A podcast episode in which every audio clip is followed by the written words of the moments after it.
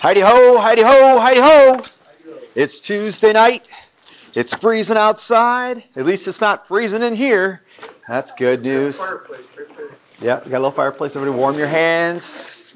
Bust out the imaginary marshmallows. All right. So, uh, whacked out simple stuff. This is what I was thinking we would do. Uh, uh if you're able, we're going to do it together. All right. What is your favorite book of the Bible and why? If you can't get your favorite, just give us a good one and tell us what's good about it. Tony Tate. Colossians. I knew you were going to say that. How did you know?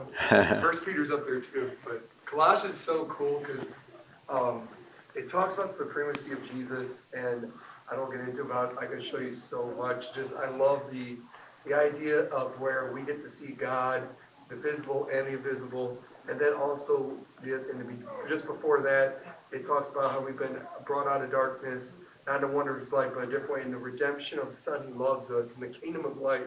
And it's just, it's just so good the way that Paul like just kind of puts it out there in the first chapter and two through four is also good. So that's why I like Colossians one, and I memorized it so much because uh, I'll finish this because I always love that peace blood shed on the cross.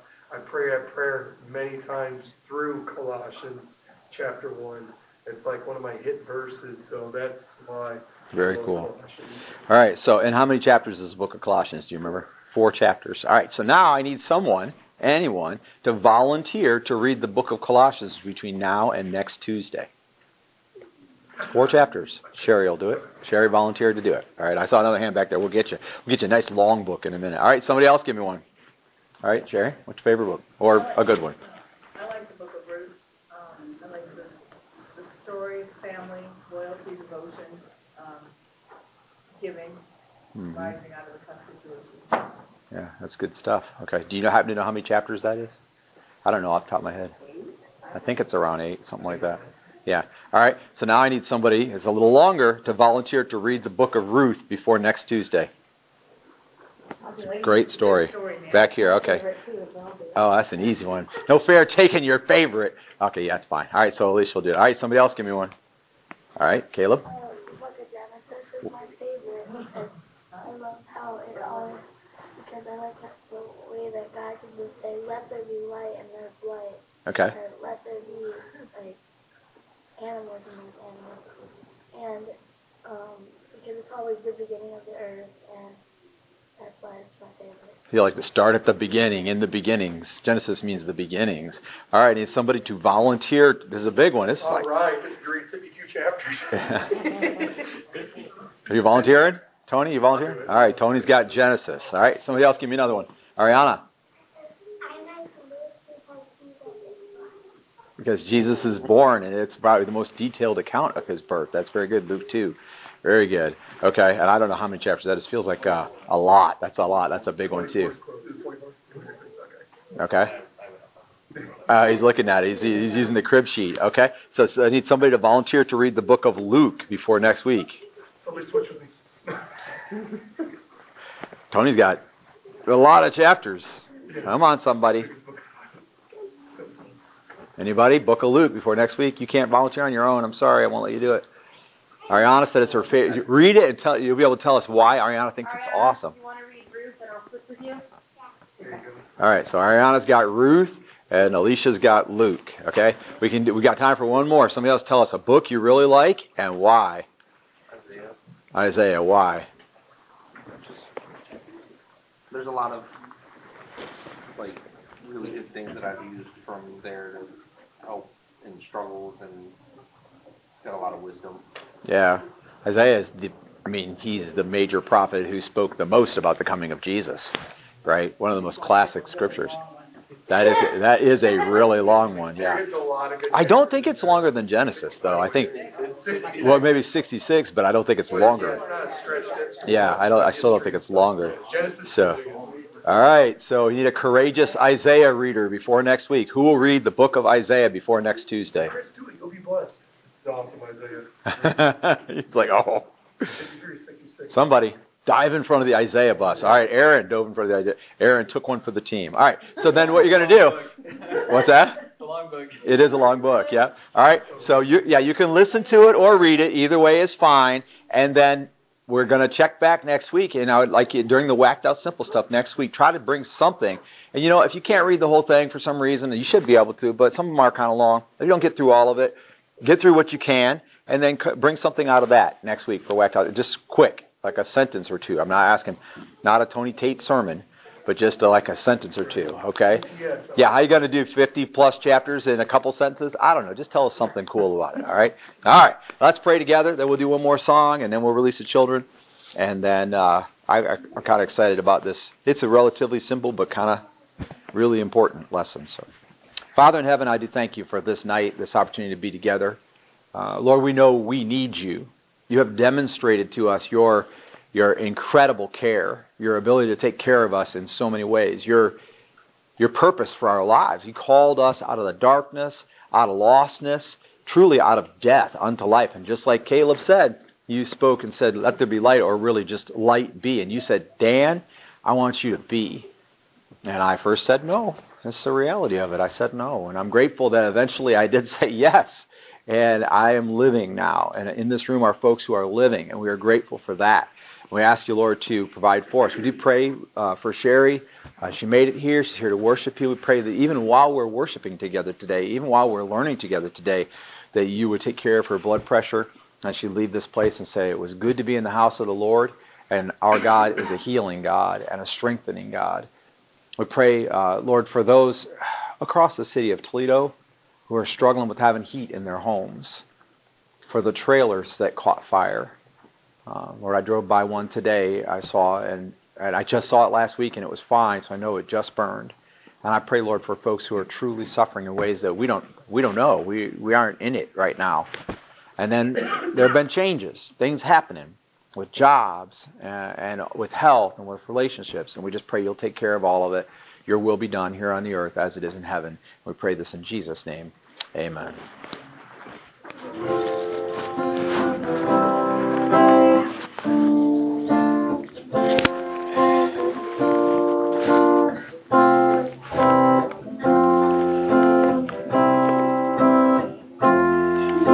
my strength when I am weak. I seek. You're my all in all. Seeking you as a precious jewel to give, I'd be a fool. You're my all in all. Jesus.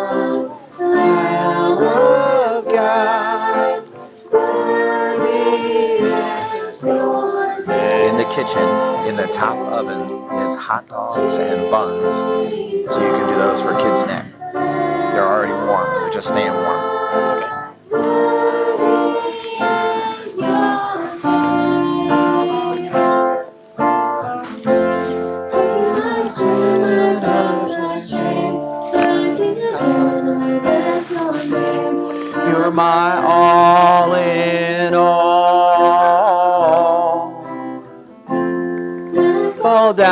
You pick me up. When I am dry, you fill my cup. You are my all in all.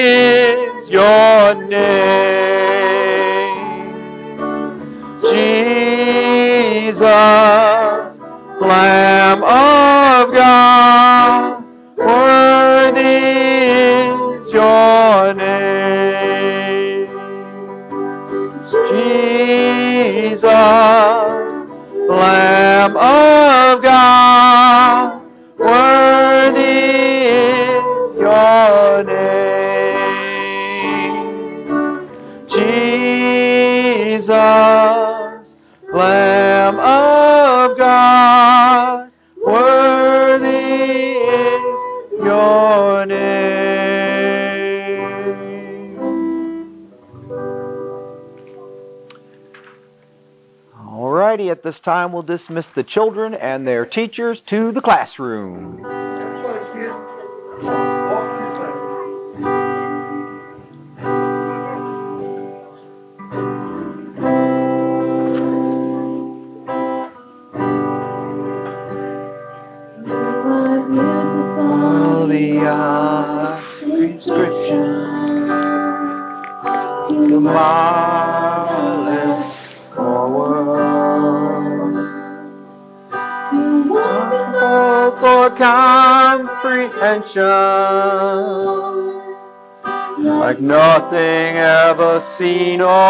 Heard.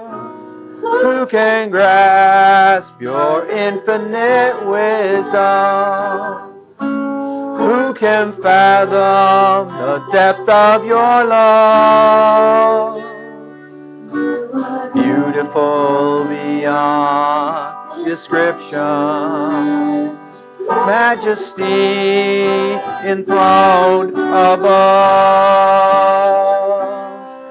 I stand, I stand in awe of you. I stand, I stand in awe of you. Holy God, to whom all praise is due. I stand in awe of you. I stand in awe of you. How beautiful beyond description. too marvelous for words. Too wonderful for comprehension, like nothing ever seen or heard. Who can grasp your infinite wisdom? Who can fathom the depth of your love? You are beautiful beyond description. Majesty enthroned above. And I stand, I stand in awe of you. I stand, I stand in awe of you. Holy God to whom all praise is due. I stand in awe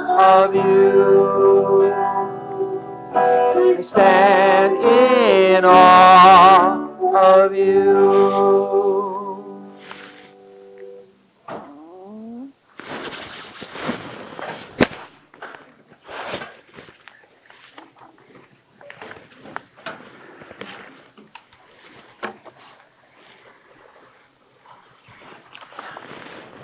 Thank you, sir.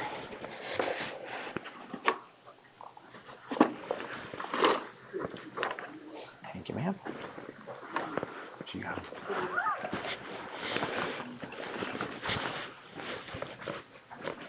Okay. Sorry, I'm stealing your stealing your stool.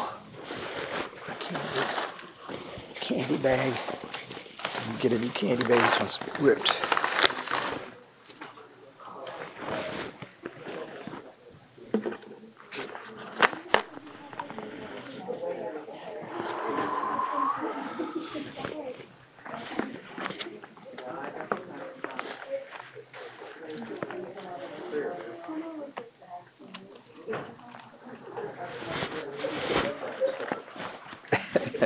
Didn't fly very good. That'll work. Later. Okay.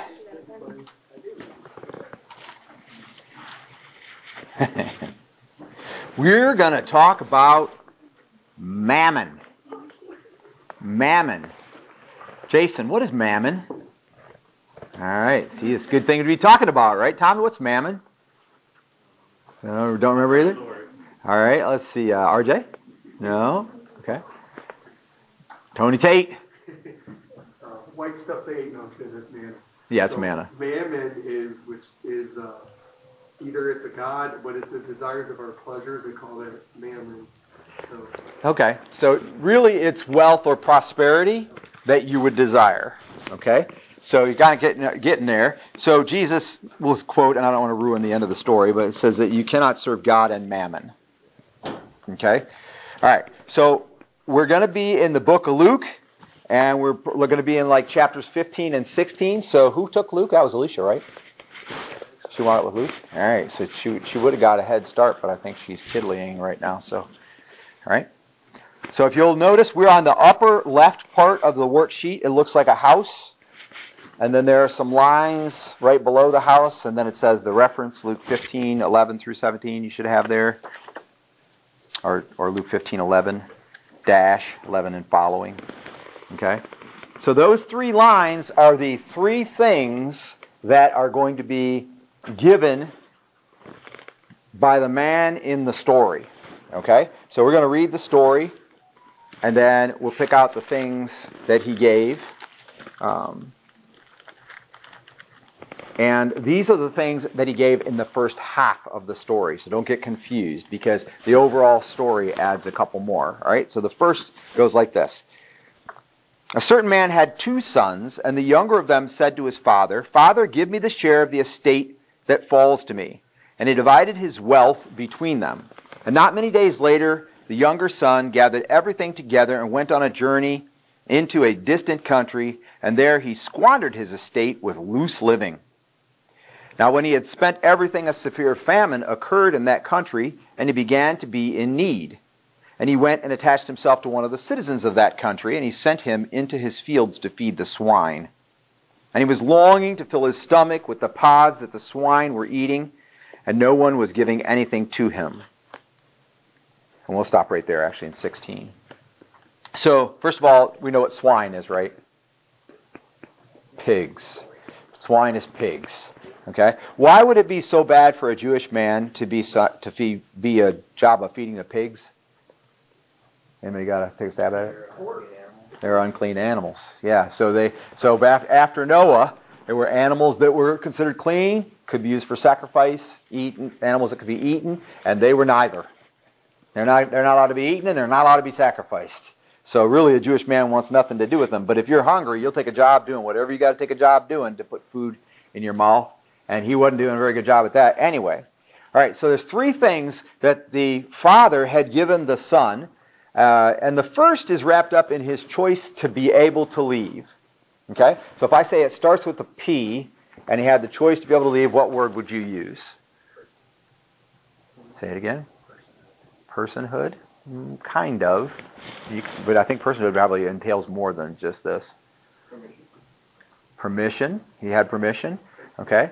So you could do permission or power, either one would work. He had the power to leave, he had the permission to leave, right? Okay. And then the second one was he is what he was giving up. He had it from the from his dad, but he's giving it up to go out on his own. Also starts with a P. What would you say? Kind of peace. Not not so much peace, I don't think, because he feels pretty much at peace at that time. He, you're right. He does eventually give up his peace. Okay? Um, he gets out there, spends all his money, and winds up not having enough food, not, not protected, right? So he has no safety, right? Um, and somebody said another word that also could have worked there, and I missed it. What was the other word? Privilege. Yep. So privilege or protection, either way, could go there. So he was taken care of by his dad.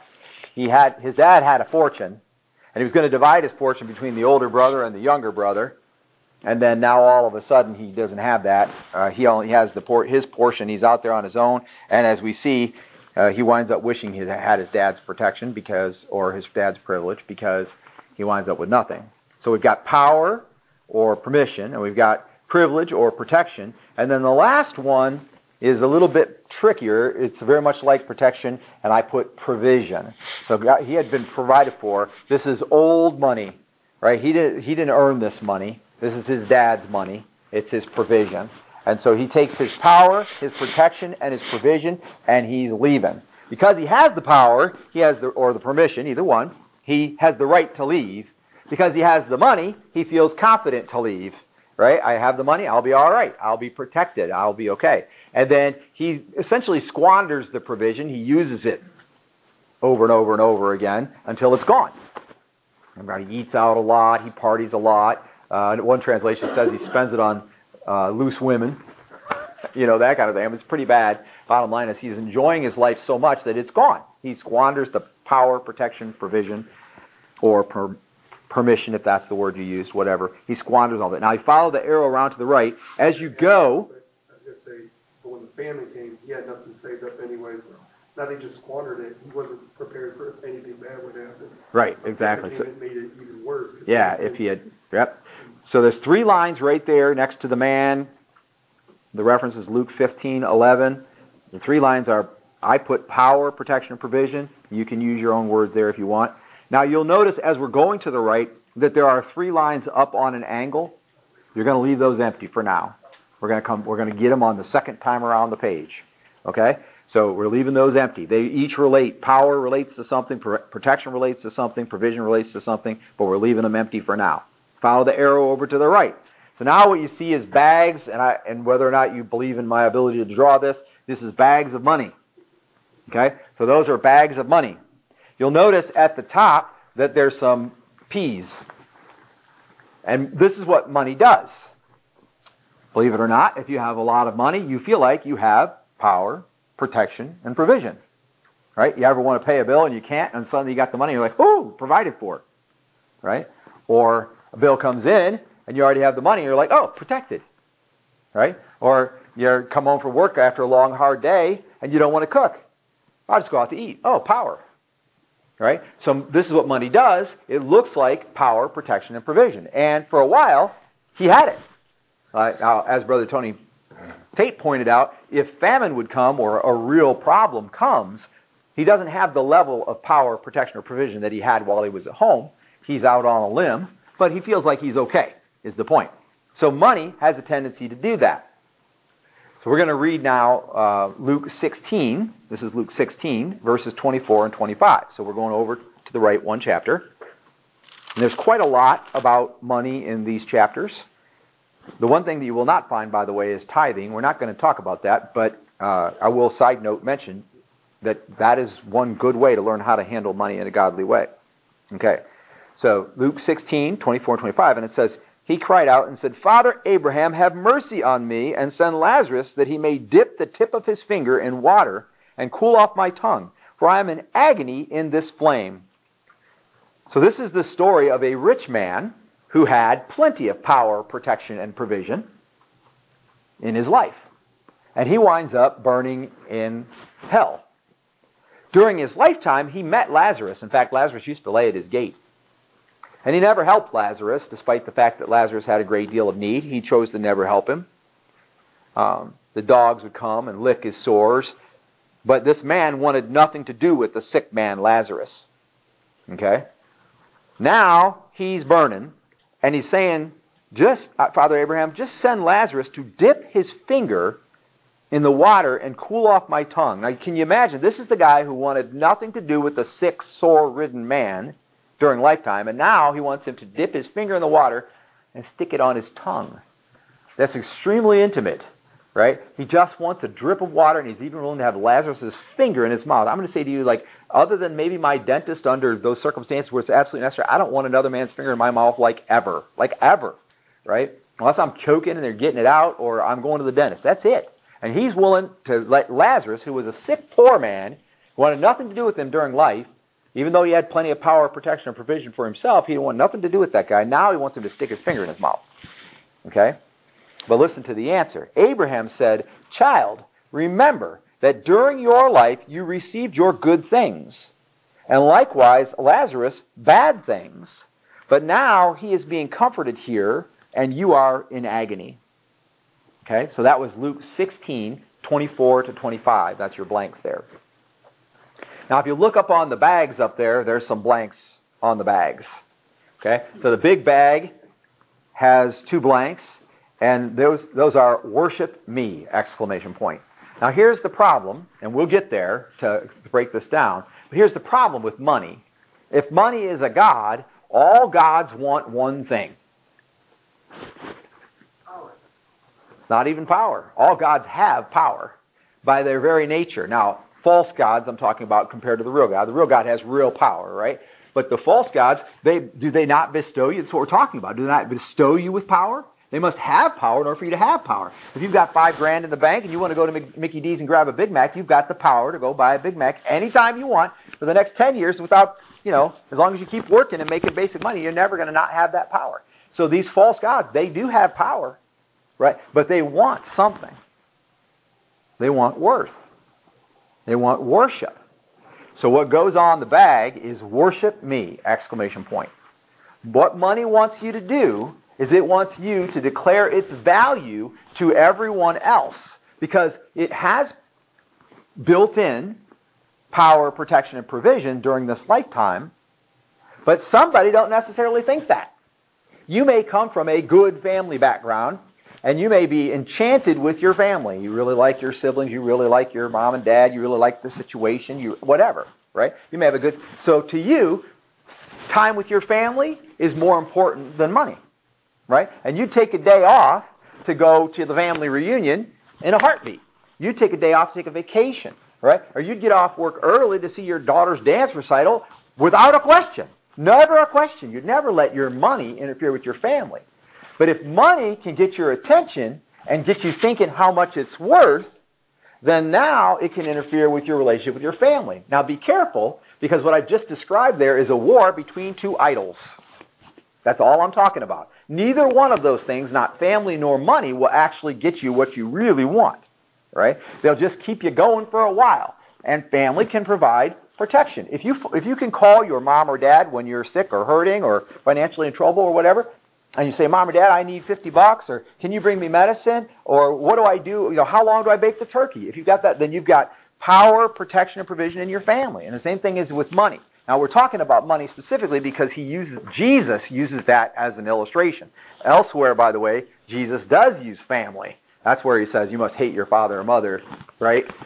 Not literally hate them, but you have to decide that Jesus is more important than your family in order to truly be a, a, a disciple of the Lord. So the first bag says, worship me. Now here's the problem. Let's say you did agree that money was worth a lot and you started earning money. You're workaholic in it, right? So you're putting in 60, 70, 80 hours a week and you're making money and you're rising in the ranks and your investments are going good and soon, pretty soon, you know, you're a 30 something millionaire. And you're like, wow, yay me. Here's the problem. There's a second bag of money back there. It's got two blanks too. It says me too, exclamation point. Because it's the same once you put the money in the bank or in the mattress or whatever, it's not the money that you've got so much that you're after. It's the money that you need, the money that you want, right? And so you get pursuing the money that's yet to come and maintaining the money that you already have. And basically, what happens is you don't have time for anything else. You're so busy pursuing, uh, protecting the money you have, using it the best way, exercising its provision, exercising its power in your life, all that kind of thing, putting it to work well, and pursuing what comes next that you don't have time for anything else, really. Okay? So it's worship me and me too. And what was the result of that and what we saw right here? If you are successful and you use the money well, but Christ is not in it, ultimately you wind up in hell and you may get the same message from Father Abraham or from God or an, uh, you know, an angel of the Lord or whatever that this guy got, saying, you got your good things in your lifetime. You're done. Now you're paying. You, you received all that then, now you're paying. Okay? And so a lot of people think that money is the finish line. And if you'll notice down it goes down to the left to a guy running through the finish line, that is what that is. It kind of also looks like a very skinny neck dinosaur facing to the right. Um, but it is what it is. So no. The answer is no. Money is not an end. Right? It is barely a means to an end. And it is only a means to an end if it is used properly. So, in other words, if God gives you money and you don't use it for God, then it has become essentially an end. You become the, you're the well, you're holding it, and it may be draining out the bottom, but you're not using it for what God gave it to you to use it for. Okay? And that's a real problem. So money is not the finish line. So don't think, if I could just get, if I could just get. In the early days of church planting, we really, really wanted the church to do well and uh, we wanted to win people to Jesus and stuff, and we were hurting for money. We just have no money. Like our offerings were $30, $40 a week because everybody's still tithing at their home church and stuff. And so we have, you know, $120, $150 a month to do something with is next to nothing, really. We didn't have hardly any money to do anything. We kept, we go to conferences and stuff and they'd say, well, we can give you some money. We can give you some money, but they never would. And we kept thinking, if only we just had money. And this is what God told me. God said, if you had the money, you wouldn't do any better than if you don't have the money because it really isn't about the money, right? It's about what you do with whatever you have. And so we learned somewhere along the road that isn't, and, and then we wound up with the $2 million building and add on all of these other things that we never could have afforded. There was, ne- in, our, in the life of this church, and this coming year, it'll be 20 years since we started planting New Heights. And in that period of time, we never would have accumulated $2 million. And if we right now wanted to borrow $2 million, we probably couldn't do it, even with our regular income of the church and everything, because $2 million is a lot of money. And if you did buy a $2 million building, then you wouldn't have any money to maintain it right? So the point is, you get after the money, and then you keep getting after the money. And meanwhile, the money seems to provide the power, the protection, and the provision that you desire. So it sounds good, and you tell other people about how you did it. Just watch Facebook, YouTube, etc. Why do you think it is? Why would? What's the purpose behind anybody that's made 120 million dollars in all these different ways on Reels, Facebook, YouTube, all those places, getting out there and teaching everybody else how to do it. Why do they care? Why do they care if you do it the same way they did it to get 100? You think, and how many people that go after them and try to make the same 120 million dollars ever make it? Almost none, right? Very, very uh, a few, one in thousands or ten thousands. But there's money in telling others the value of money. So they're making money in telling others about how they made money. And that's what happens. And it's just a cycle. You won't make the money that they made the way they made it, probably. Typically, only the first guy does that. Right? And then they, they sell the plan to everybody else, and one in 10,000 or one in 100,000 can repeat the process. But everybody else pays to get in, but they don't make any money. So don't follow other people's testimony or worship of money because it just doesn't work. Otherwise, if you go that road thinking money is the finish line, you will wind up like this guy did. All right? But there is a yes road. Okay? There is a road down the other side. And the blank right there just says yes exclamation point on my paper. And when you write it down, I want you to think to yourself, I want to handle my money. I want to handle the blessings of God the way He gave them to me, the way He wants me to. I'm saying yes. Okay? Before we go on any further, uh, who's got three P's? Anybody on the back row got the three P's under the house? Sean, what do you got? Okay. I'm going to throw candy, and then you can pass it out because once you eat all this, you'll get cavities. Okay? Come in. He got one and a half. He caught one and a half out of five. Okay, that's pretty impressive. Okay. All right. Um, we're going to go, as I said, we're working our way around. All right. So the yes road takes us to the cross. Imagine that. Okay? And also notice there's a little New Heights logo down to the right. Because once you get to the cross, the idea is not you just get saved and life ends. Actually, it's the opposite. You get saved and life begins, and you start living and growing and, and taking new steps, and God taking you new places, and God cutting old, bad, nasty things out of your life and adding good things into your life, and like that.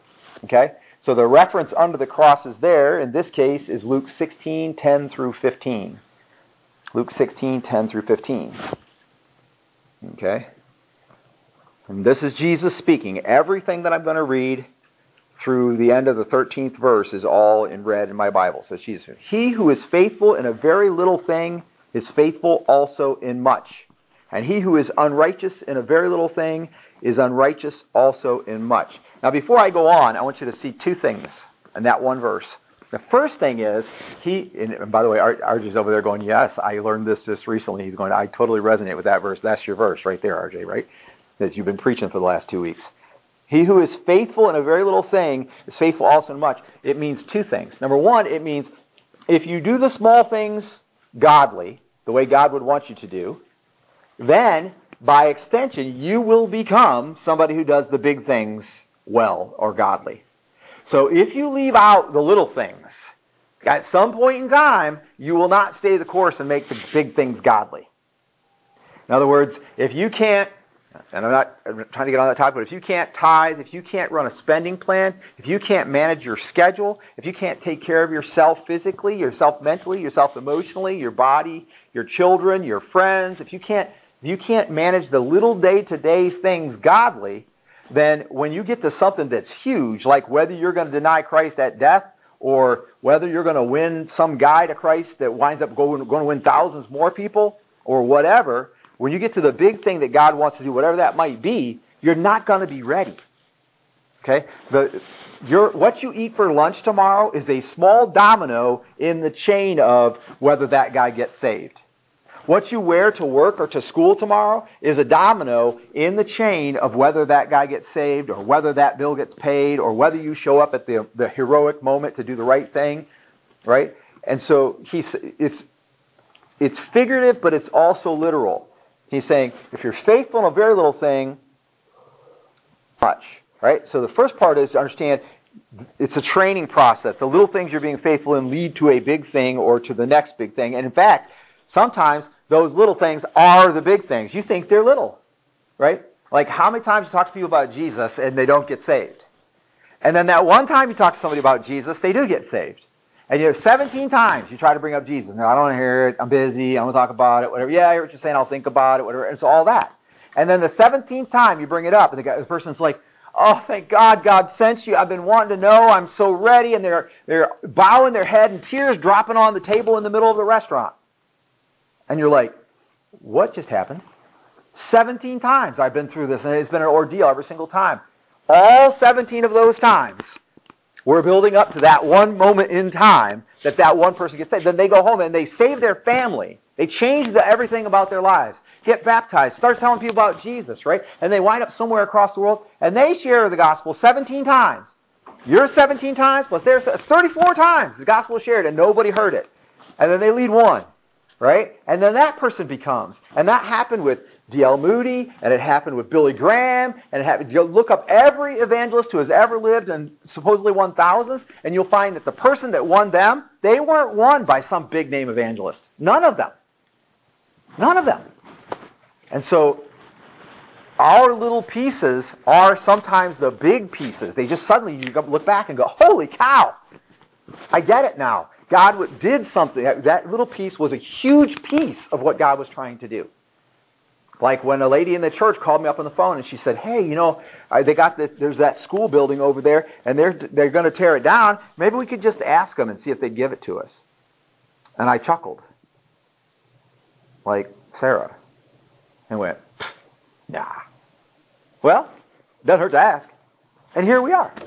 You know, it's that moment in time at which you you think it's just ordinary could be the actual huge thing. Which is exactly why, and this is what I'm getting at, is exactly why those who are faithful with the little things will also be faithful with the big things because the little things are the big things. Somebody needs your smile. Somebody needs your hug. Somebody needs your word of encouragement. Right? Somebody needs you to be there. And you may feel like you're being there, you're doing nothing. But that nothing is the something that God is building the kingdom out of. Okay? So that who is faithful in a very little thing is faithful also in much. And he who is unrighteous in a very little thing is unrighteous also in much. If therefore you have not been faithful in the use of unrighteous mammon, in other words, money that you've gotten, you didn't get it specifically by following God or doing a miracle or doing anything like that. that and if, by the way, if you did do a miracle and got paid for it, that would be unrighteous mammon too, right? Because we don't we don't do our works for God to get paid. If therefore you have been faithful in the use of unrighteous mammon, who will entrust the true riches to you? That's a rhetorical question. You know the answer. If you've been unfaithful, right? If you've failed to be faithful in the use of unrighteous mammon, of money, who would entrust the true riches to you? Nobody. Nobody would do that. You wouldn't do that. If you loaned a guy $1,000 and then next day found out he went and spent it on crack and burned it up all in one weekend, you'd never loan him money again. Why would you do that? You might buy him food sometime if he was hungry, right? But you'd never give him money again. That'd just be nuts. And God's the same way. If therefore you have not been faithful in the use of unrighteous mammon, who will entrust the true riches to you? And if you have not been faithful in the use of that which is another's, in other words, that what doesn't belong to you. If you can't be faithful in the thing in the use of what you borrow or what is given to you to steward, who will give you what is your own? Why would God invest mighty things in you if the things that you're already getting from, like your spiritual gifts, the, the opportunities that you have, etc., you're wasting? Why would God keep giving you stuff if you're wasting what you're already getting? getting? No servant can serve two masters, for either he will hate the one and love the other, or else he will hold to one and despise the other. You cannot serve God and mammon. Jesus' words. You can't serve God and money. If money provision, wealth, prosperity, if those things are a thing for you, God is not a thing for you. That's all there is to it. Now, does that mean God hates money? No. Does it mean money hates God? Money doesn't hate anything. Money's paper and coins. It doesn't have emotions, right? They're not hating each other. The problem is, if you love money and God says you have to give, you're going to have a problem. And God does say you have to give. If you love making money and God says you have to serve, and then you serve, how long is it going to take before the enemy or an evil spirit or whatever mentions you, hey, you know, you didn't get paid for that. You worked really hard and you didn't get paid. That's wrong. You got something? Yeah. Um, and this goes for the youth as well as anybody, but I was, uh, well, the church I used to go to, um, I was praying for this girl and just wanted to encourage her. And, um, she said, uh, she wanted to, uh, I said, what do you want to do? What is God calling you to do? And she was like, well, I want to be a missionary to Tokyo. I was like, that's really cool. I love that. And so, remembering this verse, I, this is just how I would, you know, she already shared it, but I thought it was really good to, like, make it really relatable. I told her, I go, this is your Tokyo though. I said, Yeah. You start here. Yep. Because how is God going to get you over there if you can't start here? God Yep. wants to see you trust Him here. And um, she did. She began to work on her tithing in her college because she just go out to go to college and all that stuff. She ended up being a missionary, but it wasn't for Tokyo. And she didn't go any like you know major missionary, but she did go into missionary. But if she didn't start there, you know, she could have ran to Tokyo, you know, and did all this, and then she would just came on back over here where you had to start in the first place. It's a good illustration. It's a good illustration. Okay, we've got to go a little further. 14. Now the Pharisees, remember who they were? These are the educated, essentially evangelical pastors of the day, even though they weren't pastors, they didn't have Christian faith, but they were Jews who preached and taught and tried to win people over to Judaism. They were teaching the Old Testament. And they were fasting two days a week and they were memorizing whole books of the Bible. Now the Pharisees, who were lovers of money, ouch, there it is, they were lovers of money, were listening to all these things, everything that Jesus was saying, and they were scoffing at him. And he said to them, You are those who justify yourselves in the sight of men. In other words, you're doing what is necessary to look good or for people to judge you as correct. And they were doing that. They were doing a very good job of it. But God knows your hearts.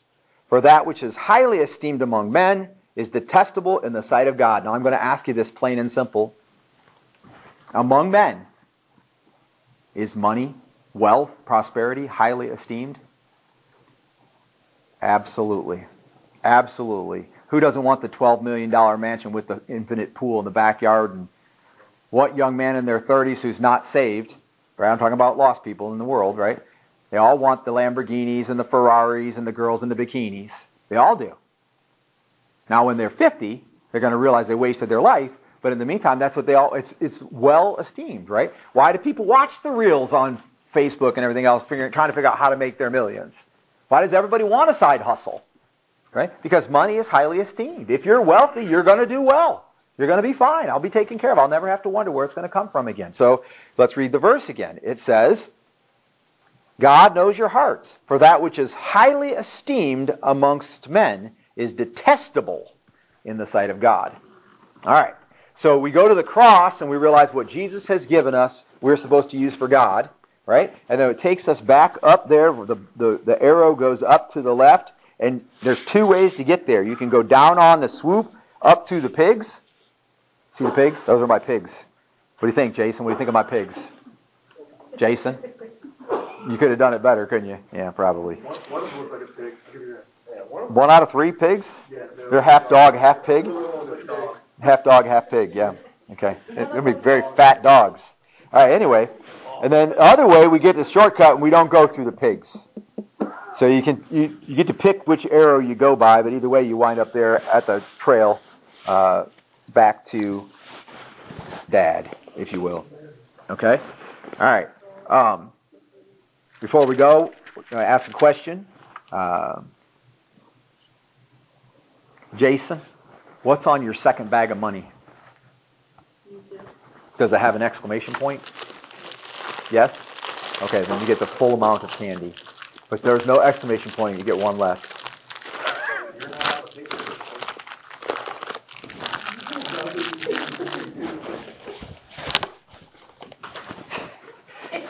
Apparently that was a curveball. Okay, sit next to Jason. Run the risk of getting candy thrown at you, I guess. And Kashan, right down the middle. Okay, so we're following the arrows back up to the left. Now, the, st- the beauty of it is the story was not done, so we have to go back to Luke 15 for our conclusion. Okay, and we're going to read Luke 15, beginning in verse 17. Okay, so he's feeding the pigs. Remember, that's where we left him off in his story. Uh, he was longing to fill his stomach with the pods that the swine were eating. No one was giving anything to him. 17. But when he came to his senses, he said, How many of my father's hired men have more than enough bread, but I am dying here with hunger? I will get up and go to my father, and will say to him, Father, I have sinned against heaven and in your sight. I am no longer worthy to be called your son. Make me as one of your hired men. And he got up and came to his father. But, but while he was still a long way off, his father saw him and felt compassion for him and ran and embraced him and kissed him. And the son said to him, Father, I have sinned against heaven and in your sight. I am no longer worthy to be called your son. And he didn't quite get the last part out, but that was the prepared speech exactly, but he didn't quite get the last part out. But the father said to his slaves, Quickly bring out the best robe and put it on him. Put a ring on his hand and sandals on his feet Bring the fatted calf and kill it, and let us eat and be merry. For this son of mine was dead and has come to life again. He was lost and has been found. And they began to be merry. Now that the story doesn't fully end there, and I would encourage you to read the response of the older brother because there's some interesting thing there. But it's it doesn't it's not necessary for what God is trying to show us through these passages this evening. So we're going to stop there. Okay. So now you'll notice we've got two blank lines right there above the arrow. These are the two blanks that God that, that he now gives him that he previously didn't have. Okay? So the first one is purpose. Okay? So in the text, he puts sandals on his feet. All right? Sandals represent purpose because you put your sandals on so you can go. Right? If you're sitting around the house, you don't have to wear your sandals. You just sit around the house. Put my sandals on to go. And in their society, it represented purpose. And so if you'll notice there's a line there that says purpose. Over to the right, there's a diagonal line going down. That's sandals. So purpose goes on the top line. Sandals goes on the line next to that.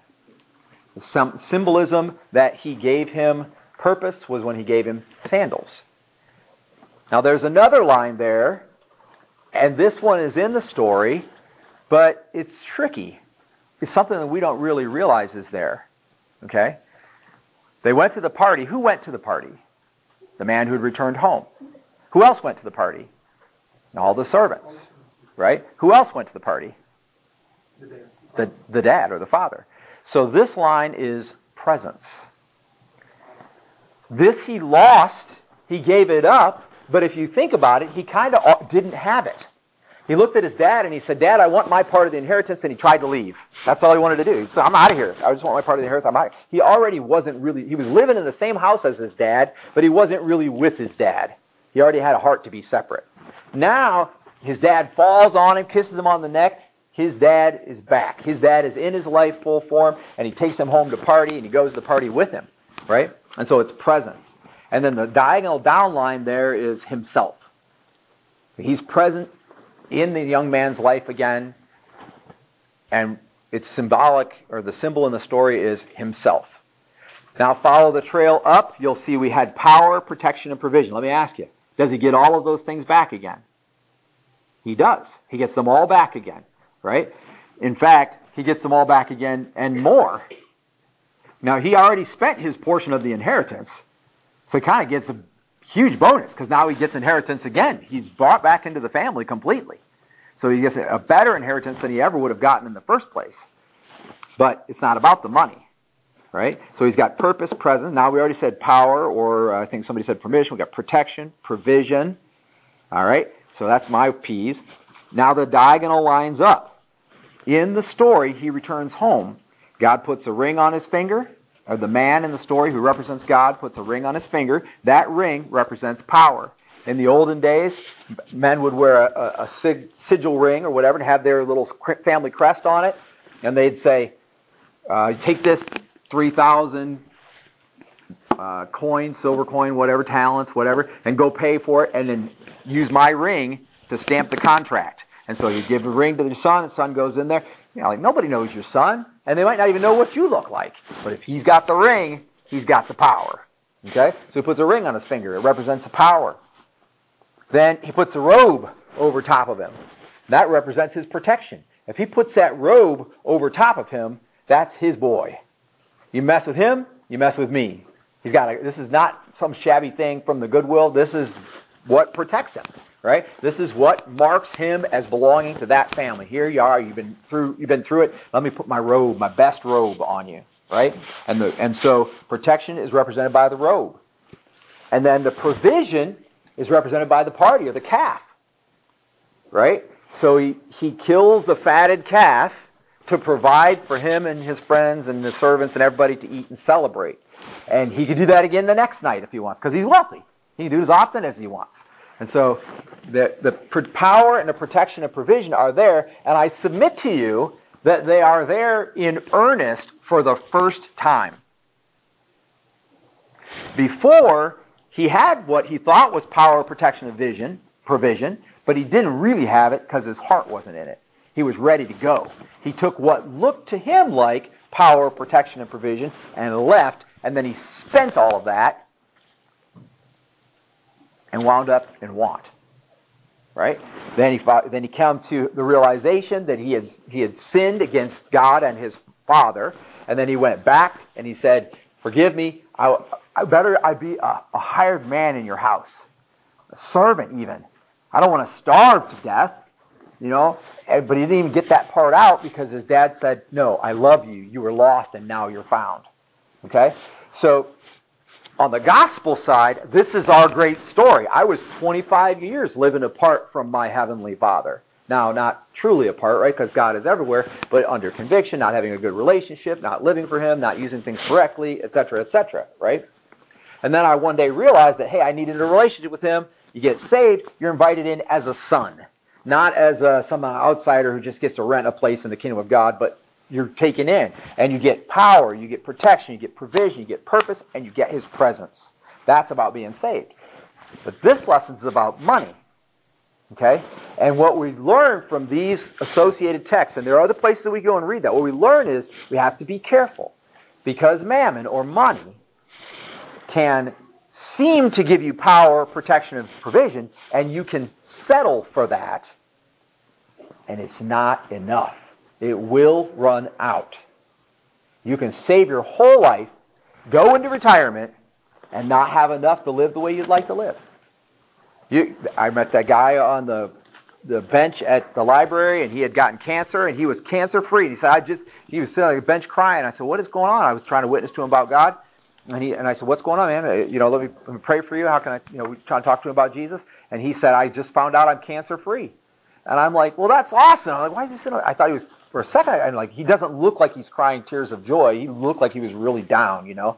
I'm like, something's not right. When you cancer free, bawling like a baby on a park bench in front of the library, and he said, the problem is, he worked his whole life, gave up his time with his children, worked overtime, worked his whole life to accumulate. And when he retired, he had whatever number he gave me, 400 or 800,000, a ridiculous amount of money in the bank when he retired, plus was supposed to be his retirement, uh, whatever. And he said, they took it all. They took it all. He said, I paid all my medical bills. He said, none of that, all that extra medical treatment, everything they did to save my life, none of it was covered by insurance because it's all extra. He said, none of it was covered, and they took everything I have. Now, I'm retired. I'm too old. I can't go back to work. He said, I might be able to, but I'm beat up pretty bad. He said, he said I pretty much can't work. I, I have to work part-time probably and live on Social Security, and that's all I've got. Social Security and whatever I can earn in a small part-time job when I retired rich. And he said, what's killing me is not that they took my money, but essentially, when they took my money, they took my life because I spent my whole life to get that money. I gave up everything. And he said, so I don't know who to be mad at. The people who took my money or me because I should have known better. This is what money does. Money vies for wants your worship. You go after it, and then there's more, and it's me too, me too, worship me too, worship this, me too, me too. You can have this, you can have better, you need better, sell that, get a better one, etc., etc. And it becomes an end unto itself if you let it, but but you can't. Instead, you have to say, no, I'm going to go to the cross, and then if God puts money in my life, I'm going to use it for a way that glorifies God. Remember, that which is considered good by men, if people pick up and say, yeah, that's awesome, that's considered detestable by God. And we, are at the point now where people look at Christians and they say, yeah, you're a Christian, you seem to live faithfully or whatever, but they kind of look down on us for it a lot of times. And we could get real persecution out of it or whatever, who knows what, what God has planned exactly yet. But the bottom line is get money in its proper place, or money will become a God. And the truth is, man cannot have two gods. You cannot do it. Now, you might be sitting here thinking, the principles of this applies to some other God. My family, my recreation, my entertainment, my vehicles, my house. And it's absolutely true. And that's what Tony Tate was getting at when he was mentioning how mammon can actually be other things as well. Right? Whatever you can collect, if it becomes important to you, important enough that having it drives you, motivates you, pushes you, entertains your thoughts, right? If any of that, then that's becoming a God in your life, and a man cannot have two gods. You'll wind up loving that thing and hating God. Or if it's your family, wouldn't this be terrible if you wind up loving God and hating your family? Or what if it's your job and you like your job, you enjoy doing your job, and you realize one day that it's becoming a God, and you start to really think how valuable it is, and then you go, but I love God, so now you hate your job. You know how many men I've had come to me over the years and say, well, if I could just not work at all, I could serve God all the time, and I hate my job, I hate my job, I hate my job. That's what happened. The job became God, in a sense. Now we don't want that anymore. We want God. God the most important. And so then we're going to cut that out. But you know how many people out there in the in serving all over the kingdom of God have said, I want to serve God and I'm going to work 25 to 40 hours a week to do that. And then they go out and they'll serve God 40 hours a week on top of that. Pastors, know, 51% of churches in the U.S. that have a pastor serving in the pulpit, they're bivocational, including me. Church doesn't pay me a full salary. I, I get paid through the Life Station. And so, are you willing to do? Are you willing to work and serve and spend and whatever it takes? Manage your health, manage your your your eating, manage your sleep, manage your relationships, manage all of that, so none of that become gets up on a pedestal and starts to become Hey, worship me. Hey, me too. Me too. And that's what's going to happen. And if you can do that, put Jesus first, and then everything else he puts in your wheelbarrow, you can use it to glorify him. But if you won't do that, then it's going to be Jesus and, Jesus and, Jesus and for your whole life. And that's a hard road. And unfortunately, eventually, when it's your deathbed, or the deathbed of a family member that you love so much, it's going to be that person or Jesus and you'll choose that person or you'll choose that situation or whatever, and Jesus will just sort of fade away. And that's not good. Let me pray for you, and we're through.